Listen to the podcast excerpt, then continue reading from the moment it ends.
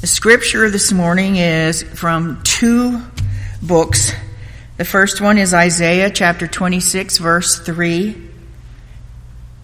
You will keep him in perfect peace, whose mind is stayed on you, because he trusts in you. And the second one is from John 14, verse 27. Peace I leave with you, my peace I give you. I do not give to you as the world gives. Do not let your hearts be troubled, and do not be afraid.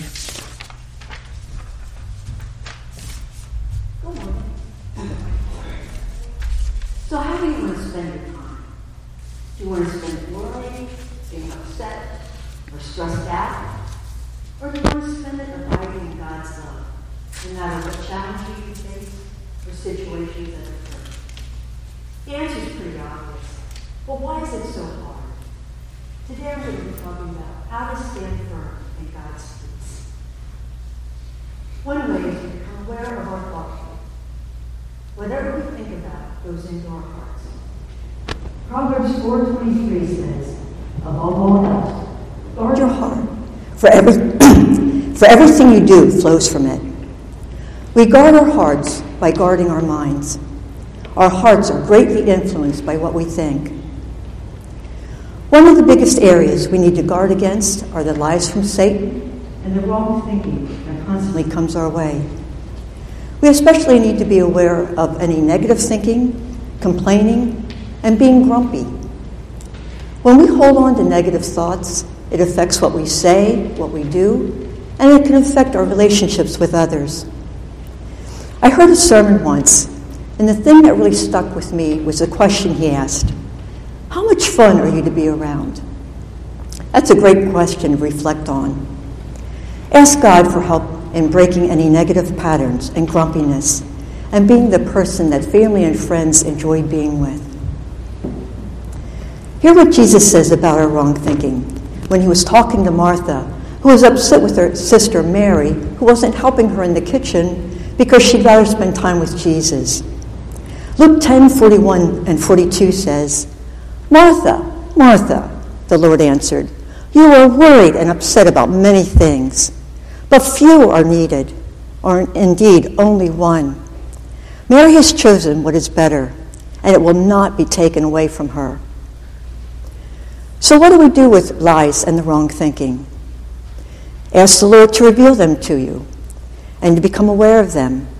He'll gladly help us with that. An example of a lie that we tell ourselves is that God is disappointed in us because we haven't done enough for Him. So, what do we do when we become aware of a lie? We need to take that thought captive. 2 Corinthians 10:5 says, we need to take captive every thought to make it obedient to Christ. Years ago, I struggled with how do you take a thought captive and how do you make it obedient? I just didn't understand. And I asked a Christian friend, she didn't understand either. But years later, I know now, I was young in the faith then, it simply means to take that thought and stop thinking it. A great tool to help in stop thinking a thought is to think about a helium balloon tied to the thought that you need to take captive and imagine it being carried away and lifted up to God. It's a simple tool, but it does work. And sometimes when we're really going through stuff, it might take every couple minutes we have to take something captive. But in time, it does get better. Another big area to guard our hearts from is replaying what a loved one says or does, or replaying a negative situation over and over again in our minds. We're all probably guilty of that from time to time. For example, you're out driving a car, and all of a sudden somebody pulls out right in front of you, and you got to slam on your brakes. And you're thinking, I can't believe he just did that.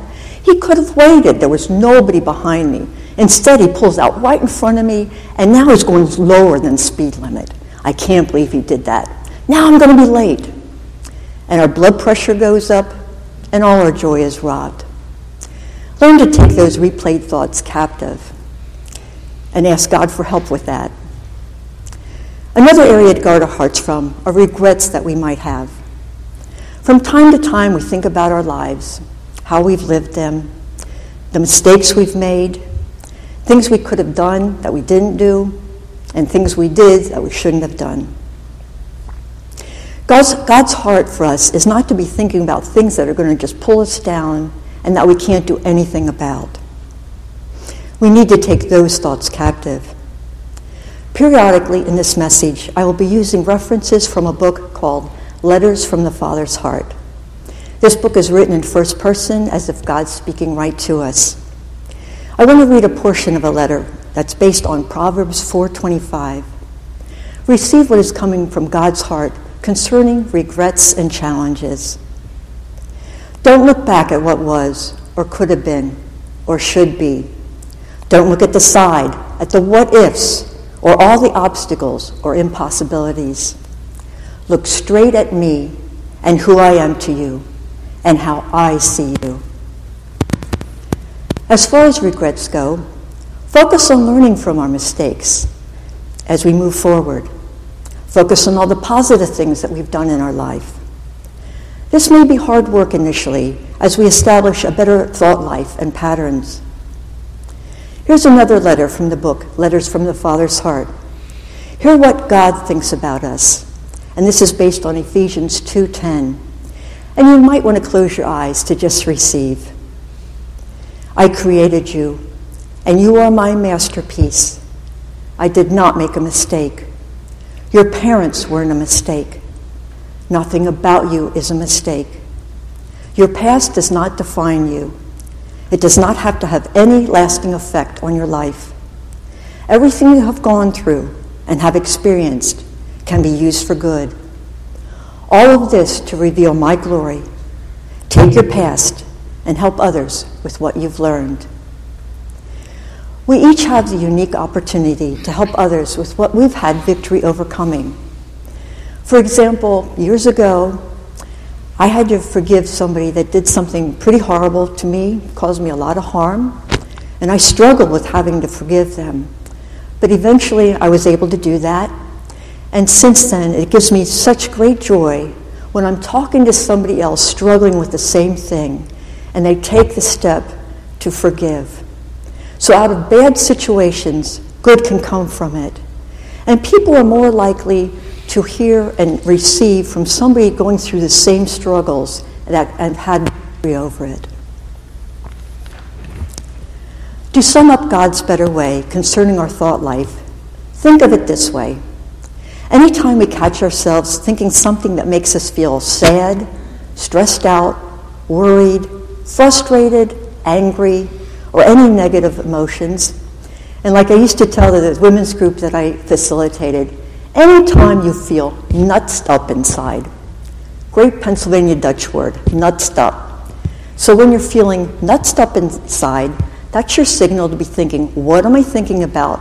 Making me feel this nuts up feeling that I need to take captive and refocus that Jesus is Lord of our lives and in control of all situations.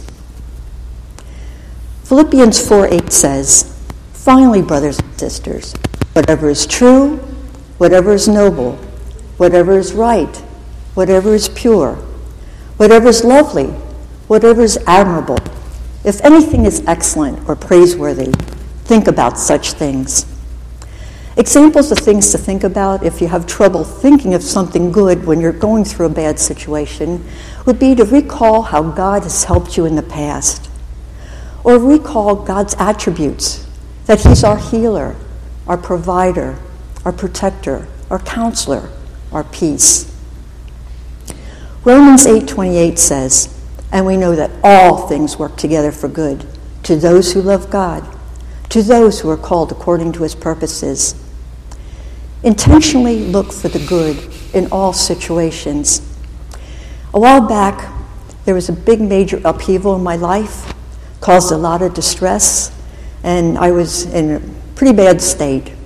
But then I remembered this scripture, and I chose to remember and look for the good out of this horrible mess that wasn't going to be going away. And by doing that, I took my eyes off of the challenge I had and put it back on God, who was going to help me through it. And also, we can count our blessings through that. Another way to find peace is to recognize and address our fears. Will I have enough money to live on? Will I lose my job? We have fears for our family members, our nation, the world. We have fears of rejection, of loneliness, of change, of failure. God commands us not to fear. And there are so many verses in the Bible that say, Fear not, fear not. And God gives us a promise concerning fears.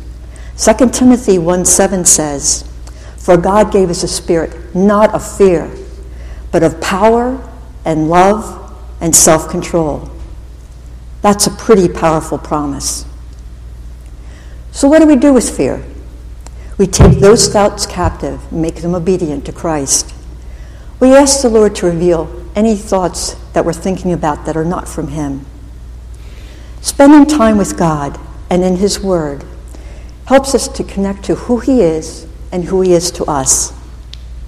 Think of it this way you trust a friend because you've gotten to know them. You know their personality, you know what they stand for. It's more difficult putting your trust in someone you don't spend much time with or don't know very well. Spending time in God's Word and with Him builds our trust and quickens faith. Becoming a Christian doesn't make us immune to challenges or hard times, but our Heavenly Father walks with us, guiding and providing for us, and giving us strength and comfort. The Father's heart is for us to surrender all control of our lives to Him, a Heavenly Father who loves us so much and is always by our side, working things out for our good. Once we make this change, we're living then out of His strength and His comfort and His peace, no matter what we go through. Another way to find peace is by knowing our identity. Knowing what God says about us makes all the difference in being at peace. Colossians 2 9 10 says, For in Christ all the fullness, of the deity lives in bodily form, and in Christ you have been brought in fullness. He is the head over every power and authority. When I was about seven years old, I remember a thought that came to my mind. At the time, I didn't realize it was from the Lord, but the message was Always remember who you are and what you are. And at the time, my seven year old answer was, Who am I? I'm Ann Darty. What am I? I'm a girl. So often we think about who we are and we define that by what we do that we're a wife, a dad, a truck driver, a teacher. But that's not who we are. So many years later, that same thought came to my mind. And this time I answer it very differently. Who am I? I'm a beloved daughter of the King. What am I? I'm a disciple of Jesus, his follower, doing what I see him doing, being his hands, his feet, his light, his love. This is who we are beloved sons and daughters of the King, dearly loved and treasured and with all the rights and privileges of being his heir. Write that on your heart and take captive any thoughts that you're telling yourself that are contrary to what God says in his word. God sees the real us, the inside, the parts that matter. 1 Samuel 16 7 says, But the Lord said to Samuel, Do not consider his appearance or his height for I have rejected him. The Lord does not look at the things that man looks at. Man looks at the outward appearance, but the Lord looks at our heart. The following letter from the book shows how the Heavenly Father sees us. Receive his heart for us. And again, you might want to close your eyes just to receive. I see past where you come from and know where you are headed. I look into your hearts to see what will come out of it I look at the cracks and dysfunctions and see the beauty instead. I use the sum total of your life to bring me glory. Everything about your life I have a use for. Your home life growing up, your experiences, challenges, heartbreaks, and joys. even your creativity and idiosyncrasies. Nothing is wasted. Everything about you happened for a reason and has a purpose. You are shaped and formed by these events as you allow me to work in your life. You grow in maturity and character as you come to accept yourself the way you are and where you have come from. Your character and heart are what matter to me. I want you to see and visualize your destiny and how special and worthy you really are to me. This is a new way of thinking. As we see ourselves the way the Lord sees us, we can be used by Him, and we have permission to allow ourselves to be loved um, and have self love and to be used by Him greatly. If you don't know how the Lord wants to use you, ask Him, He'll show you. We find peace when we don't focus on our problems, but we focus on other people. Actually, we'll see how blessed we are. Another way to find peace is to run the race of life and finish out strong, no matter how young or old we are. We are His hands and feet, His heart and love. We plant seeds. We shine His love and His light. We can encourage and give people hope and point them to Jesus. Making eye contact and smiling at people at Walmart is a ministry. Tending to the elderly is a ministry. We can influence the circle of people in our lives. Being God's servant gives us peace. Our thoughts aren't on ourselves, but on others. God can use us at every stage of our life. And I'd like to share a couple uh, people that have done this so well in their lives. The first one is Joni Eareckson Tada. Some of you might know her. She was 17 when she was in a diving accident uh, where she broke her, le- uh, her neck and left her quadriplegic, unable to dress, feed, or toilet herself. And this was about 50 years ago when this happened. And at the time, she didn't want to live because she didn't want to be a burden on anybody. But over these 50 years, she has established a worldwide ministry helping the able bodied and also disabled. And she's now probably in her mid 70s. She's fought cancer twice, and she now lives with chronic pain in addition to being a quadriplegic. And Billy Graham. Billy Graham was 96 years old when he wrote his last book on finishing out strong and on heaven. And it's a great book if you haven't read it, by the way. And at the time when he was 96, his body was very frail. He was in a wheelchair.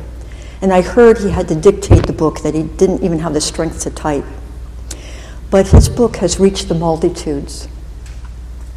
Then there's Bob Longenecker. Probably none of you know him.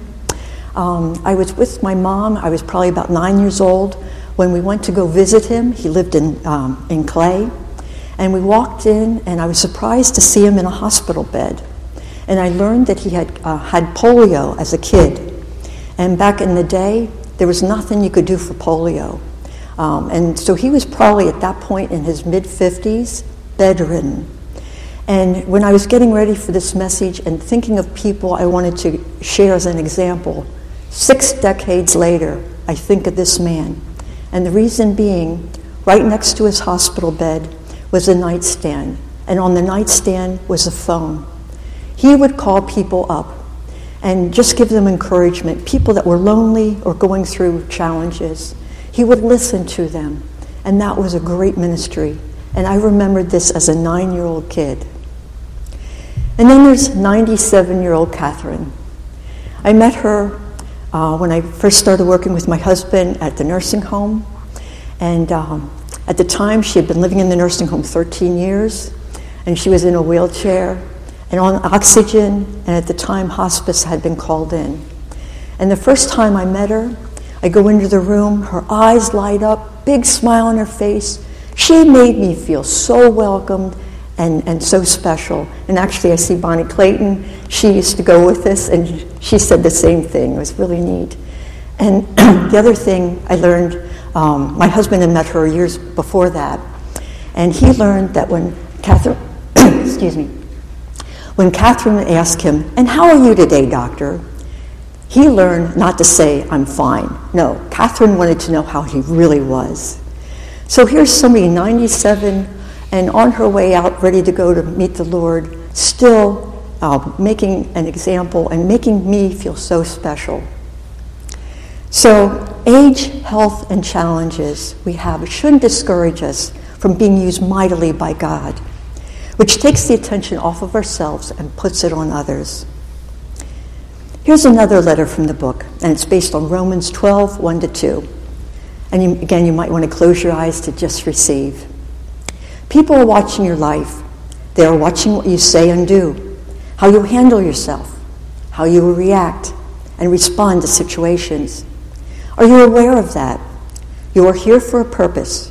Your life has meaning. You leave a mark on other people's lives. Are you living for me? Will what they observe be something for them to emulate? At the end of your life, how will people remember you? Will they remember you for what you did for a living or how you made them feel? Will they see me in the way you live your life? I encourage you to ask God how He wants to use your life. For each one of us, it's going to look differently because He's given us all different giftings. In summary, we find peace by guarding our thought life and our hearts, by taking captive all fears and regrets, by knowing our identity as a child of God, the son and daughter of the King, dearly loved, valued, and cherished. And we find peace by being God's servant and finishing out strong, looking outward and not at ourselves. In closing, I want to share one last letter from the book, Letters from the Father's Heart. It sums up everything so well. it's taken from Hebrews 12, 1 to 3. And again, you might want to close your eyes just to receive it. There's a great cloud of witnesses surrounding you. They are your example, and they are cheering you on to the finish line. Lay aside anything holding you back and get rid of anything weighing you down. Once you let go of the stuff, you will run the race with more ease and endurance. Fix your eyes on me, for I am your prize and goal, your pure joy. Look forward to the goal as you don't lose heart or grow weary. Pace yourself, for it's a marathon. Replenish yourself with my sustenance. All those who have gone on before you cheer on every side.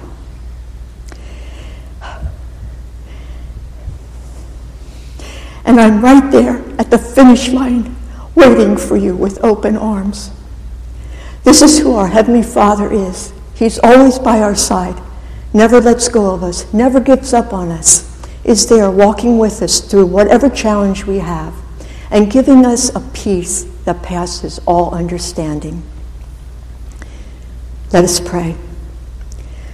Lord, you provided a way for us to abide in your peace Guide us in learning how to guard our minds and hearts and taking captive any thought or lie that is not of you. Help us to walk in our true identity by whispering into our hearts who you say we are. Continue to empower and equip us to be your hands and feet and your light and love. And most of all, Lord, thank you for never leaving our sides and encouraging us to follow your better way. You are a good, good Father. In Jesus' name, amen.